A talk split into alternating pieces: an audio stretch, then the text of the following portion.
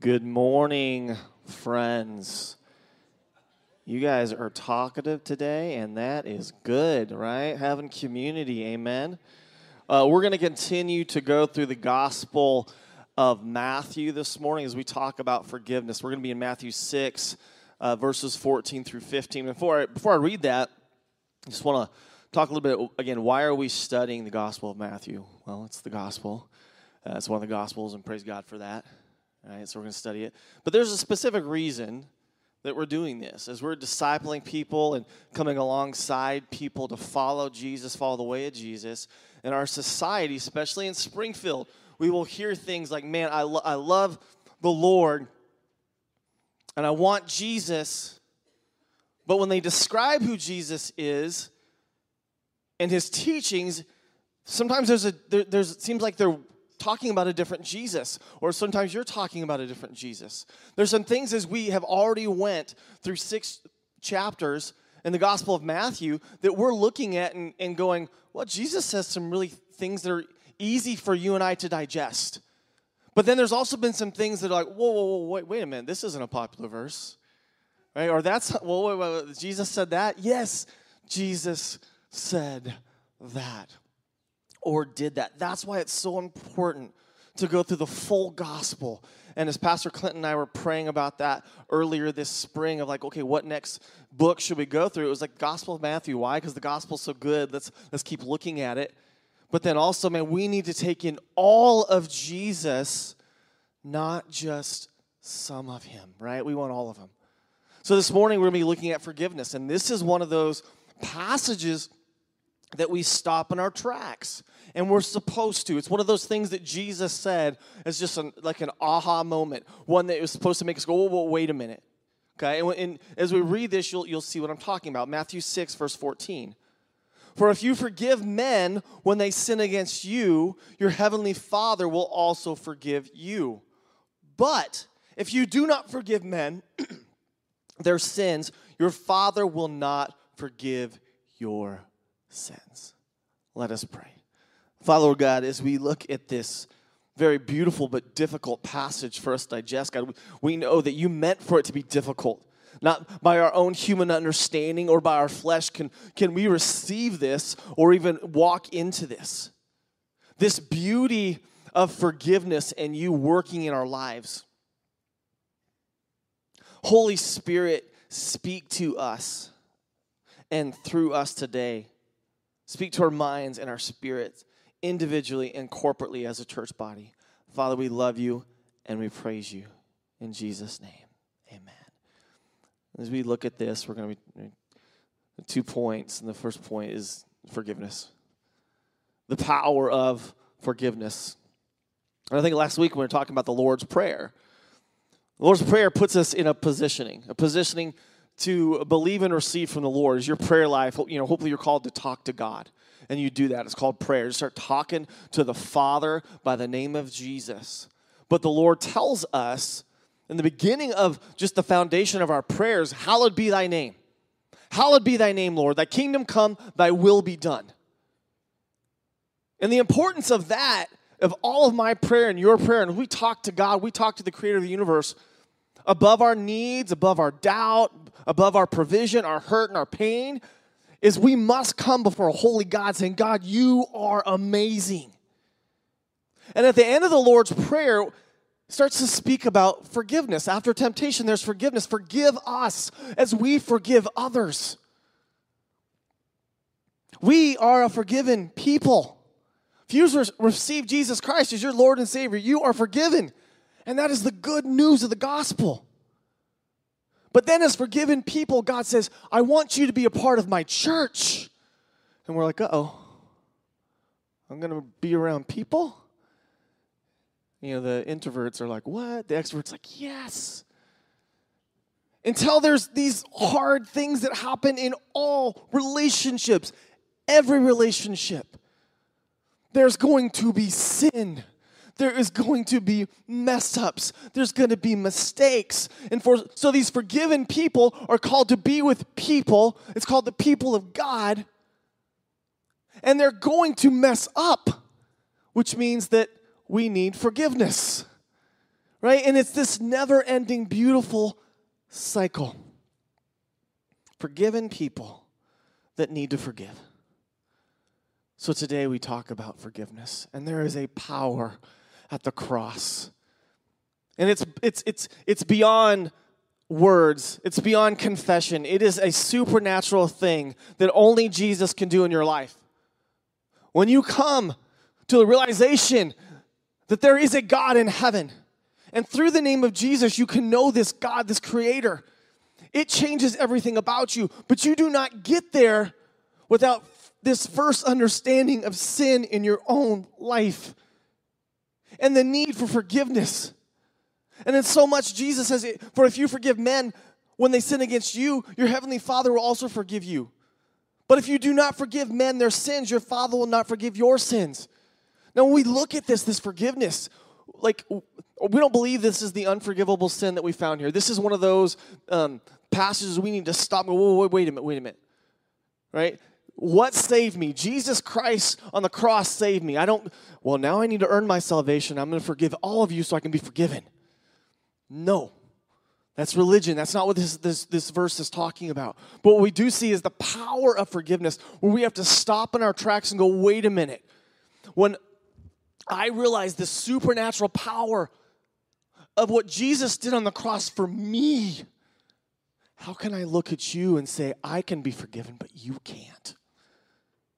It begs the question do we really embrace what Jesus did on the cross? Or do we go, you know what, a holy God would forgive what I did, but not what you did? And it puts us in that place, which is why Jesus is talking about this. Whoa, whoa, whoa. Forgiveness is powerful. How I forgive you, you extend that to others. This isn't a loophole, this isn't religion, and this is a hard verse, but it's a powerful one. I want us to look in Luke chapter 7, verse 36 through 50, as we see this invitation that Jesus has at a Pharisee's house, and we begin to see what forgiveness can look like. Verse 36 says, Now, when one of the Pharisees invited Jesus to have dinner with him, so he went to the Pharisee's house and reclined at the table. And when a woman who had lived a sinful life in that town learned that Jesus was eating at the Pharisee's house, excuse me, she brought an alabaster jar of perfume. And as she stood behind him at his feet weeping, she began to wet his feet with her tears. Then she wiped them with her hair, kissed them, and poured perfume on them. And when the Pharisee who had invited him saw this, he said to himself, If this man were a prophet, he would know who is touching him and what kind of woman she is, that she is a sinner. Verse 40 Jesus answered him, Simon, I have something to tell you. Tell me, teacher, he said. Two men owed money to a certain moneylender. One owed him 500 denarii and the other 50. Neither of them had the money to pay him back. So he canceled the debts of both. Now, which of them will love him more? Simon replied, I suppose the one who had the bigger debt canceled. You have judged correctly, Jesus said. Then he turned toward the woman and said to Simon, Do you see this woman? I came into your house. You did not give me any water for my feet, but she wet my feet with her tears and wiped them with her hair. Verse 45 You did not give me a kiss, but this woman from the time I entered has not stopped kissing my feet. You did not put oil on my head, but she has poured perfume on my feet. Therefore, I tell you, her many sins have been forgiven, for she loved much. But he who has been forgiven little loves little. Then Jesus said to her, Your sins are forgiven. The other guests began to say among themselves, Who is this who even forgives sins? And Jesus said to the woman, Your faith has saved you. Go in peace. And we see this invitation that Jesus has at this Pharisee's house, this religious leader. And we realize this invitation really wasn't one of honor. This Pharisee wanted to show Jesus up invited to his house so he could be rude to him. Is kind of what we get is happening here. But then this woman who has sin in her life finds out that this Jesus, this prophet, in her understanding at that time, is at Simon's house and she's like, gotta go. Think about the shame as she comes into this house and she sees Jesus and begins to weep. Can we come before a holy God at the cross, at Calvary. There's no other way that we can come. Other than a broken and contrite heart, that God says, I will not despise that. I will not turn away from that. It's salvation. And she wipes his dirty feet with her tears and her hair, and then anoints him with perfume. And when the Pharisee sees it, he's like, oh, this guy isn't a prophet. He would know how dirty she is, how sinful she is, all the things that she has done. So obviously, this woman has quite the reputation. And it's something that happens in the church that we're, if we're not careful. Again, and you'll hear this many times our mission is to worship God with everything. And then it leads us to a place of beauty where we love the church, and together our mission is the lost. So sick people will come into the church that need Jesus. And why do we love them? Why do we accept them? Why do we say, Come on, sit at my table? Because we were once lost like that. But just like that Pharisee, what we do is say, Well, my sin wasn't that bad. Yeah, sure, I needed to be saved, but I'm not like that person. Never allow the enemy to lie to you about the supernatural power of the cross and what Jesus did when he saved you. And I love this when Jesus says, Whoever has been forgiven little loves little. And sometimes the lack of my love and the lack of your love towards people that I don't like or I don't get along with or their story is different than mine is many times a direct correlation of me forgetting my spiritual memory, of me forgetting what Jesus did on the cross for me and what he did for you. And that's why we worship him together to come back to that place. It's why we have communion in the back to remind us, Jesus saved me. He saved me from death. I deserved death, but he gave me life. Forgiveness. It starts in the heart. We realize in our spirit that something is wrong when you've done something, and, and I and I and I love like working with children and my own children and just seeing like when you know they've done something, but they don't know that you know. Doesn't always happen like this. But when you see their little hearts aren't okay with what they've done, right? And it's a it's a beautiful thing as a parent when you see that, like, oh, I know, man, they, they haven't confessed yet, but I can see God is working on their heart. Ephesians 4:32 reminds us of this in our relationships. Be kind and compassionate to one another, forgiving each other, just as in Christ God forgave you. It's, it's, it's, why we're to be kind with one another. Again, why? Because Jesus forgave me. And when we see that working of the Spirit on your heart, the Holy Spirit can only break your heart. You can't do it. You can't do it for other people. You can't do a work that only the Holy Spirit can do. You can't make people sorry for their sin. Only the Lord can do that. And when we receive what He is doing, it's a beautiful thing. Forgiveness starts in the heart, which is why we need to be diligent about our hearts. Don't harden your hearts. Hebrews 3 7 through 9. So, as the Holy Spirit says, today, if you hear his voice. Do not harden your hearts as you did in the rebellion during the time of testing in the desert, where your fathers tested and tried me for 40 years and saw what I did. Hebrews reminded of a time when God was moving in such a miraculous way. They had the, the manna, they had the quail. God the, uh, walked with them as a cloud before them.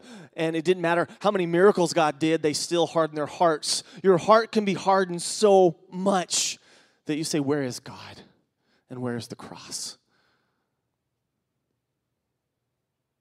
Where's forgiveness? And I'd say in this day and time, in this season of life, there's so many ways that the enemy is using to harden our hearts. Calloused it. You'll hear it from the pulpit from, from other leaders as well. Like, man, there's a reason why our elders and our pastors are saying this, right? Look at our society. So many ways to become calloused to sin. After our hearts are moved to God and moved to righteousness, then there is confession. Right? In our hearts, we, we, we realize what we've done isn't good and we need forgiveness. And then we confess, Lord, I've done this thing. Forgive me. 1 John 1 9, if we confess our sins, he is faithful and just to forgive us our sins and to cleanse us for, from all unrighteousness. He is faithful and he's, and he is just. Why is he just to forgive you? Because the penalty was paid on the cross. He's a just God. The penalty's been paid. It would be now unjust, unrighteous for God not to forgive you.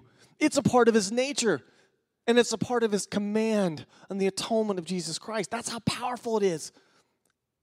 James 5:16 says, "Therefore, confess your sins to one another and pray for one another that you may be healed."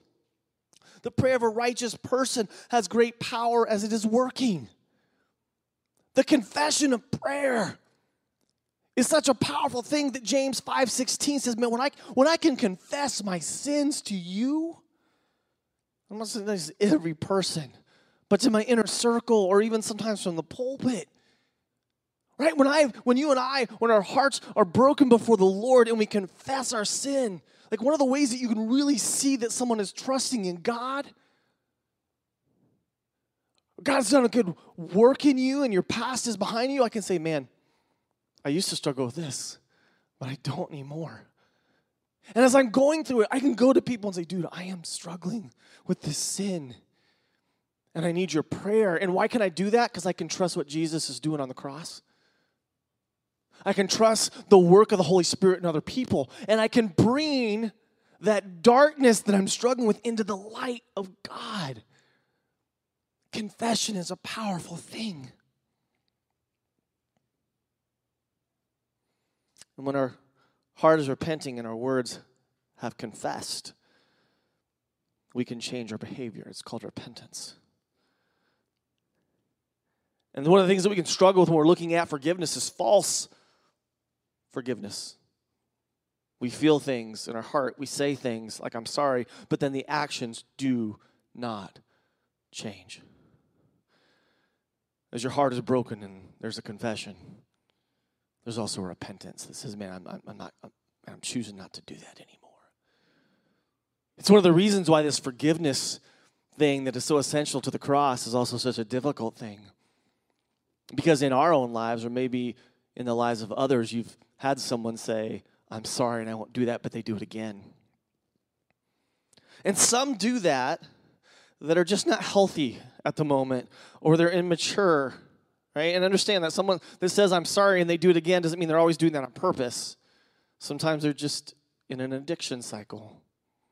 If you ever dealt with someone that has addiction, they're always going to choose their addiction over you, and don't take that personal. That's not what they're meaning to do. They're addicted right? So well, be patient with that. Have grace with that. It's important to identify that hey this person is an addiction. Of course they're going to do this until there's been a true healing in their life until that addiction is broke. Maybe they need some counseling. Maybe they need you know something deeper. And we walk with them through that. It's messy. Forgiveness is is messy. But then there's the other side where there's some they say, they say i'm sorry as a manipulation and sometimes it's, it's you know, and I, encourage you, this is a discernment moment. You know what I'm talking about? And that person says, I'm sorry, and it's just so they can do it again. And they're going to use God's grace and forgiveness in your life as a tool to hurt you. And I would say, be very, very careful with this.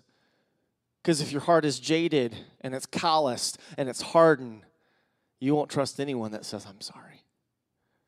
If your heart is a bleeding heart then you'll continue to let someone walk in sin and just say, I'm sorry, right? There's a discernment thing that has to happen there.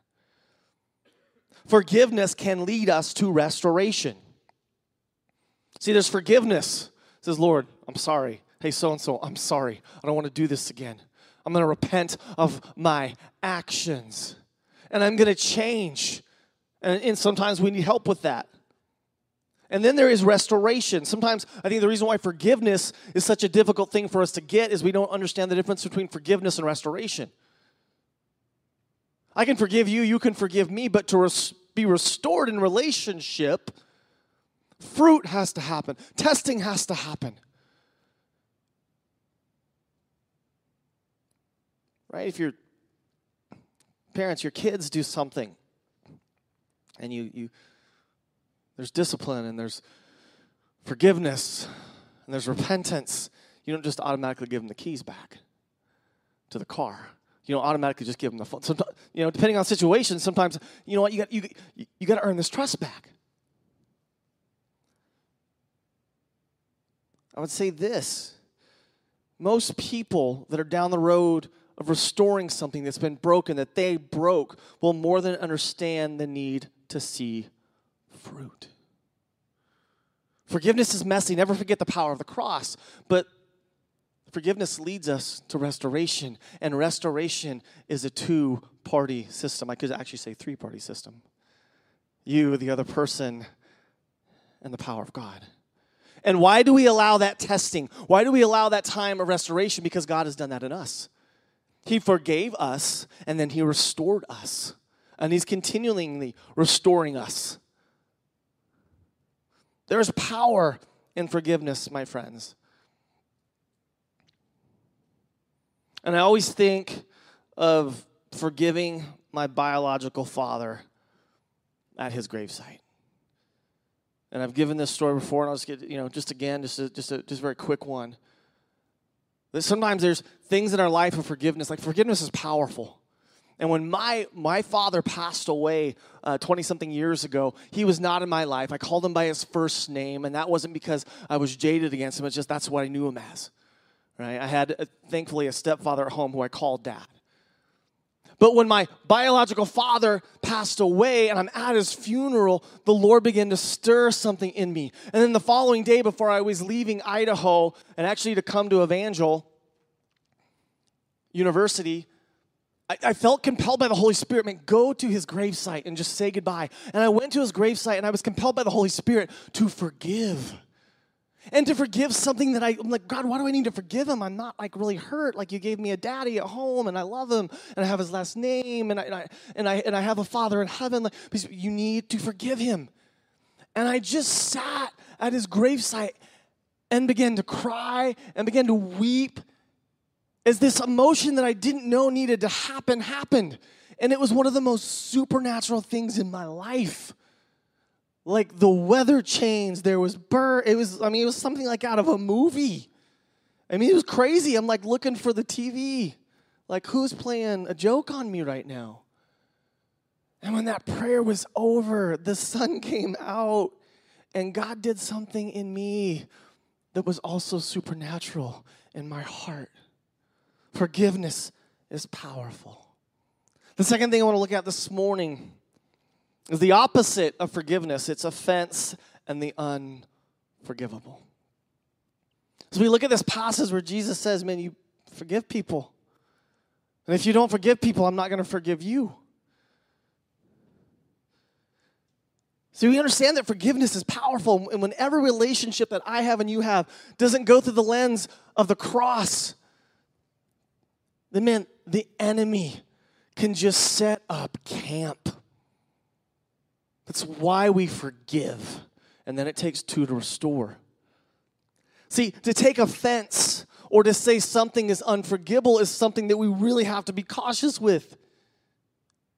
Again, why? Because if I say, well, God can forgive me, but he can't forgive you, then what I'm saying is God got a pretty good deal for me, but he had to work harder on the cross for you. And I know we all have a different cup of what we've received of the wrong that's been done to us. I think some of us are dealing with the bumps and bruises that are part of community. Someone was late to coffee. Should never be late to coffee. They didn't call you back when they were supposed to. You know they're always on their phone because you see it But when you text them, they're busy. Bumps and bruises. Married people, right? Your spouse has a dream about you and they're mad because you were a jerk in their dream and you're like, I'm sorry, right? Real things, right? It's called bumps and bruises and it's a part of community. If our hearts are jaded, we'll stop right there. We'll stop right there on just bumps and bruises, trips, accidents.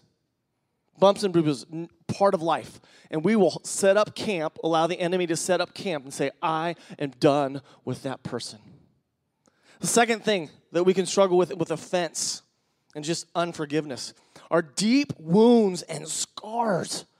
Someone hurt you, but they didn't mean to. It wasn't on purpose, but it it's deep. I have a scar on my left leg from breaking my leg in middle school. It's there, it's not going away. Sometimes I limp because of it still. Still an accident. Still an accident. Doesn't mean it didn't hurt, doesn't mean I don't need healing. Some of us in here, it's beyond bumps and bruises, it's deep pain and scars that we need some healing on.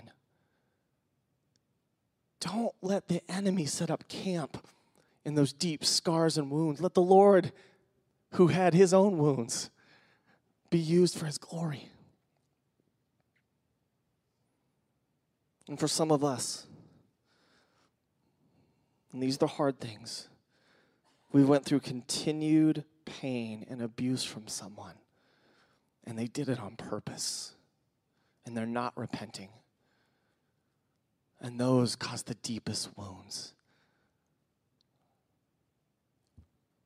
Don't show those people forgiveness. Don't be open to what God can do in their life. No. It's not I would love if scripture said something different. Scripture says, yeah, because what you did needed the cross. Them too. And that really takes us to a place of faith and trusting in God. In Matthew 18, 21 and 22, we see this conversation with the apostle Peter and Jesus.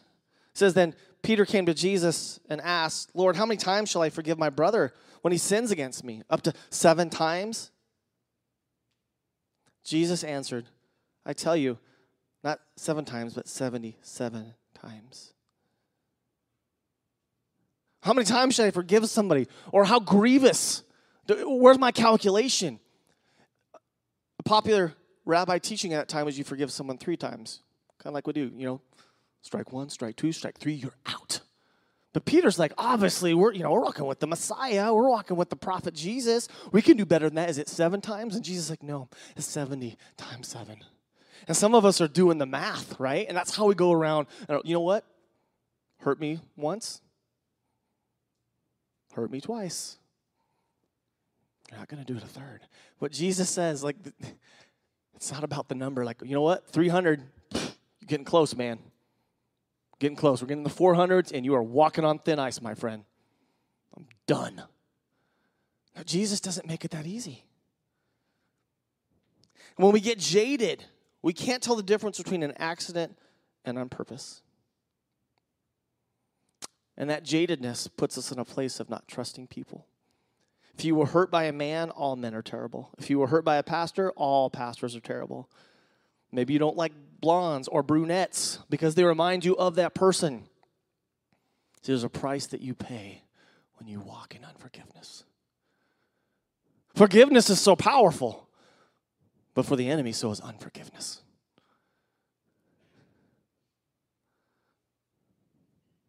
Colossians 3:13 bear with each other and forgive whatever grievances you may have against one another. Forgive as the Lord forgave you. 1 Peter 4 8 says, above all, love each other deeply, because love covers over a multitude of sins. It's usually one of the main passages that's read at a wedding. Why? because these two people are in love. They're exchanging their vows. It's ooh la la. Everything is great. And you're like, guess what? You're going to hurt each other's feelings a lot. Remember the honeymoon, right? And, and, and, honestly, that first year or two of marriage, that's so many people they get so hard because they're like, but wait a minute, they're human. Wait a minute, they hurt me. Yes. Don't walk in unforgiveness with your spouse. Remember Adam in the garden? They were naked and no shame.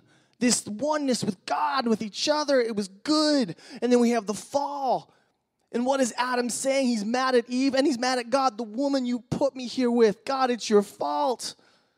Unforgiveness and jadedness of the heart leads us to such a dangerous place. But then we see Joseph in Genesis, and his brothers throw him into slavery, and it's a year, it's years of his ups and downs.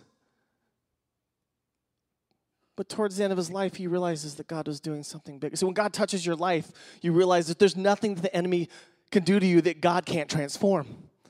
There's nothing that the enemy can do to you, even through another person, that God can't use for his glory. And what freedom, friends.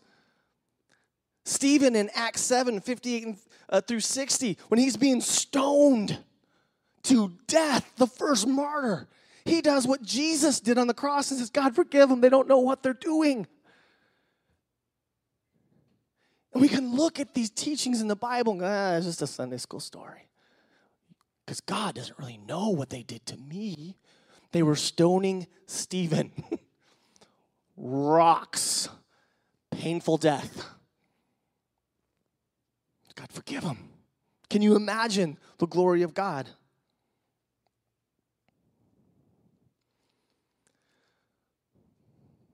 We must be very careful with God, forgive me, but not them. And when we take our sin and our pain and our sorrow to the cross, it changes us. And no one should be saying forgiving something means it's okay when sin is done. And if that has been your experience, I'm sorry. Like forgiveness is dangerous, it's messy. The enemy knows what he can do if he can pervert it. But just because someone perverted God's grace, that doesn't mean it's okay to let the enemy set camp in your heart. Remember this God never forgives us with the goal of us sinning more. It's to walk in grace so we would sin less. Right? And again, some of us, man, you, you, bumps and bruises and pain and jadedness and hurt. And someone maybe used even God's grace in your life to continue to hurt you. There's nothing more damaging than that. Still doesn't give a reason to let enemies set up camp in your life. You trust in God more than the pain of the enemy. You trust in God because no one gets away with what they've done. The scripture is clear in that. There's no one good enough, no one righteous enough, no one sneaky enough, no one religious enough. Say, Lord, you know, we pulled one over your eyes. No, that's the beauty of the gospel. And some of us in the church, we can't tell the difference between grace and encouraging sin and abuse, right? It is, it is messy and it takes the Holy Spirit. Take your offense to the cross of Christ and bring others with you but just like in salvation, not all will take the invitation. Maybe you're hitting, sitting here this morning saying, But if I forgive them, it means this.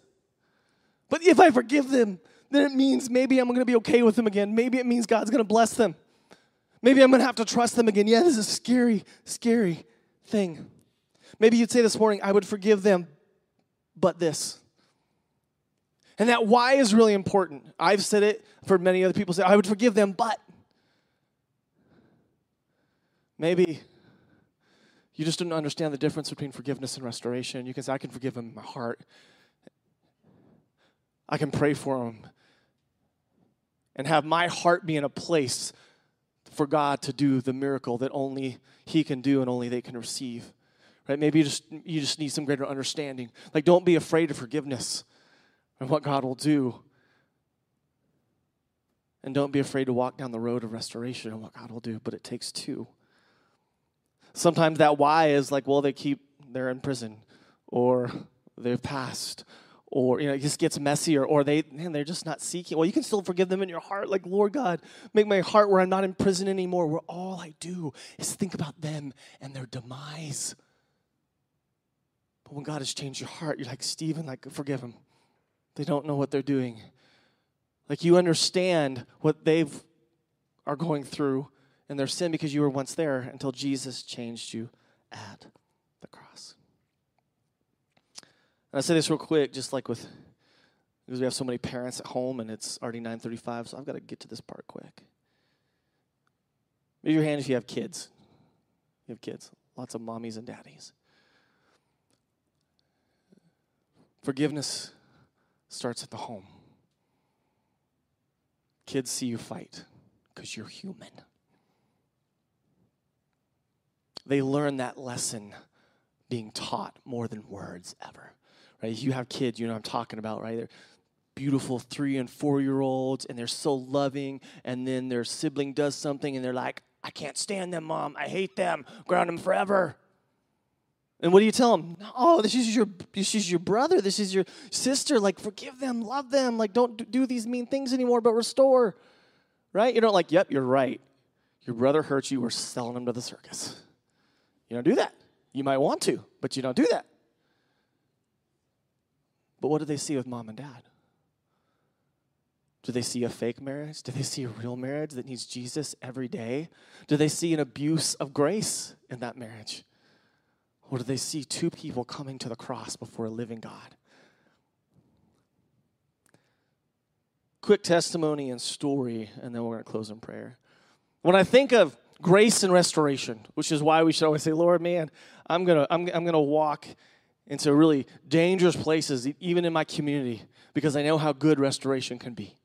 I know that people can abuse it. I know that people can fake, forgive, all those things. But you know what? With discernment, I'm going to walk in it in the name of Jesus and believe what only God can do. Because as a pastor, I have seen restored lives so many times in my own life and the life of others.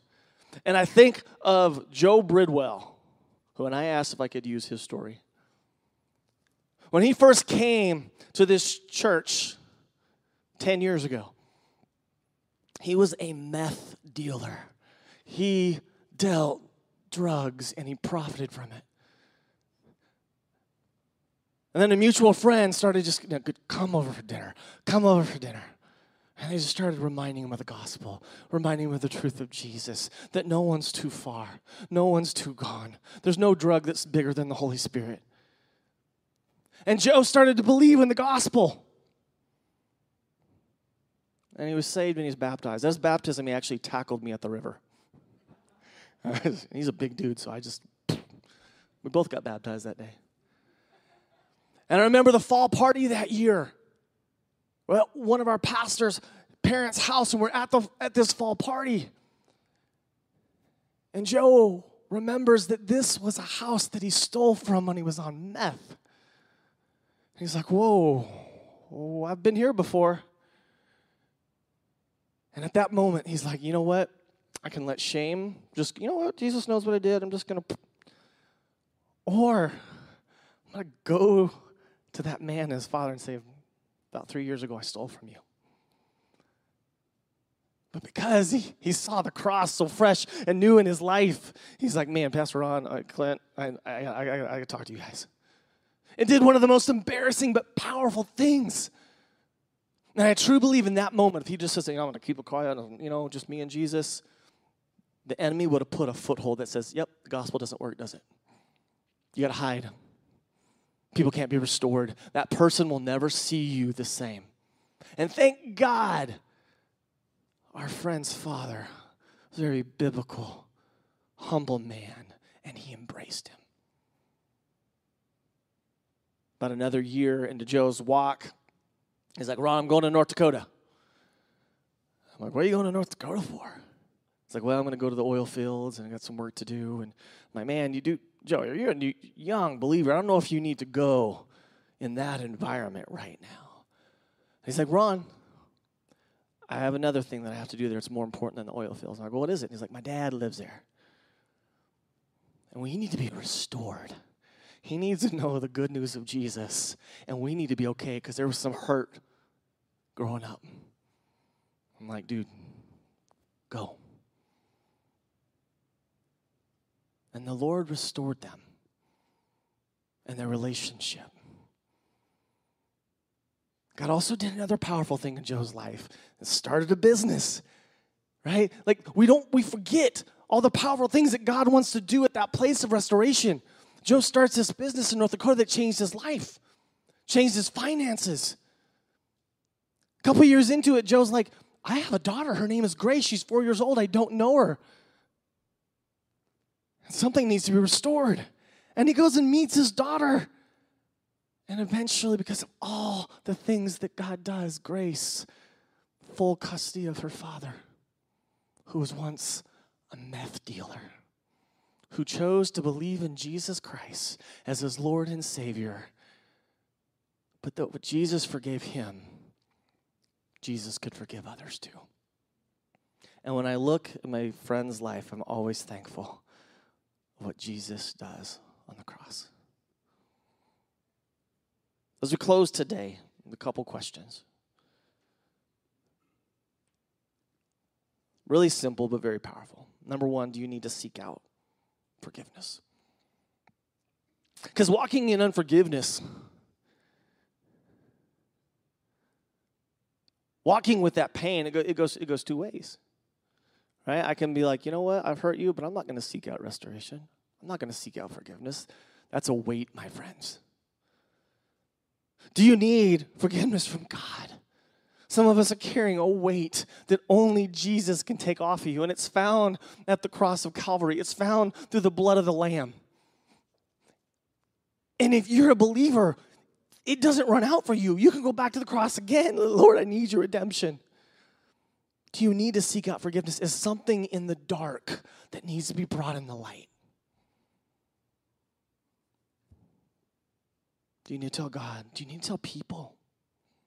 The second question Do you need to walk the messy road of reconciliation with someone? Again, there's that first part of forgiveness. Hey, I forgive you for what you did. I mean, Jesus forgave them at the cross. Stephen forgets them out of stoning. Now, you can tell them, man, I know what you did and it was wrong, but I forgive you for it. But then there's that road of restoration and reconciliation where that relationship is restored. It takes two. And it's a scary one. Do you need to start to walk down that road that you realize, okay, you know what? This is this is the two party coming up that's going to take a third party, which is Jesus, which is going to take the whole. But I need to start walking down that road of trusting this person, allowing fruit to be shown. And on this one, do you need to walk the road of reconciliation? It's really easy to go, I forgive them. It's Christ, this is Christian talk. I forgive them.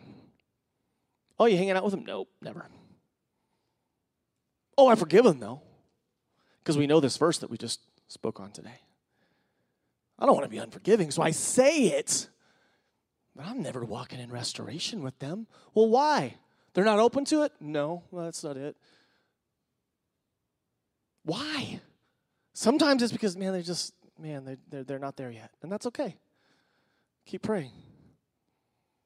But too many times, we're not willing to walk down that road of restoration because we're too afraid to trust what God can do.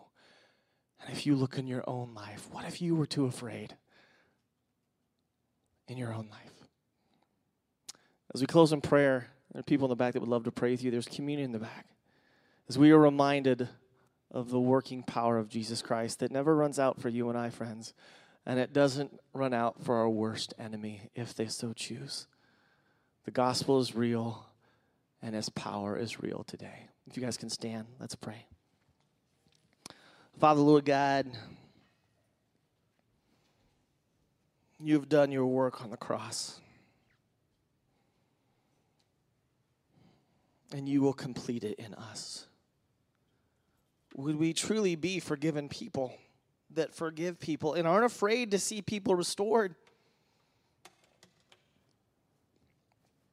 God would be reminded how powerful the cross is, that we would not use it to abuse people.